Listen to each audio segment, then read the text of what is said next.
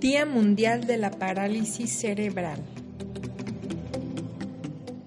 La mayoría de los casos se producen durante el embarazo por procesos vasculares, malformaciones cerebrales, falta de oxígeno en el momento del nacimiento. Bienvenidos nuevamente a Más Salud en un podcast donde hablaremos sobre el Día Mundial de la Parálisis Cerebral. Se conmemora el primer miércoles del mes de octubre que tiene como objetivo sensibilizar a la sociedad sobre la parálisis cerebral y su impacto en la calidad de vida de las personas que tienen esta condición.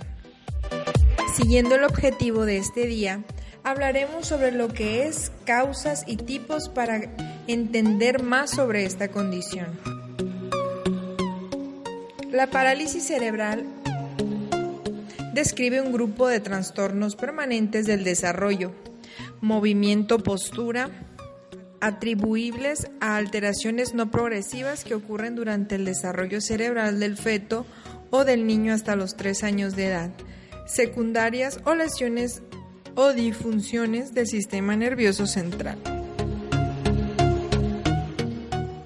La mayoría de los casos se producen durante el embarazo por procesos vasculares, malformaciones cerebrales, falta de oxígeno en el momento del nacimiento. Existen cuatro tipos de parálisis cerebral. Específica, atetoide, atáxica y mixta. Para diagnosticar el trastorno, los médicos generalmente observan el desarrollo del niño y las manifestaciones clínicas. La prevención sobre esta condición puede ser teniendo un buen cuidado antes del embarazo, durante, en el parto y después de él.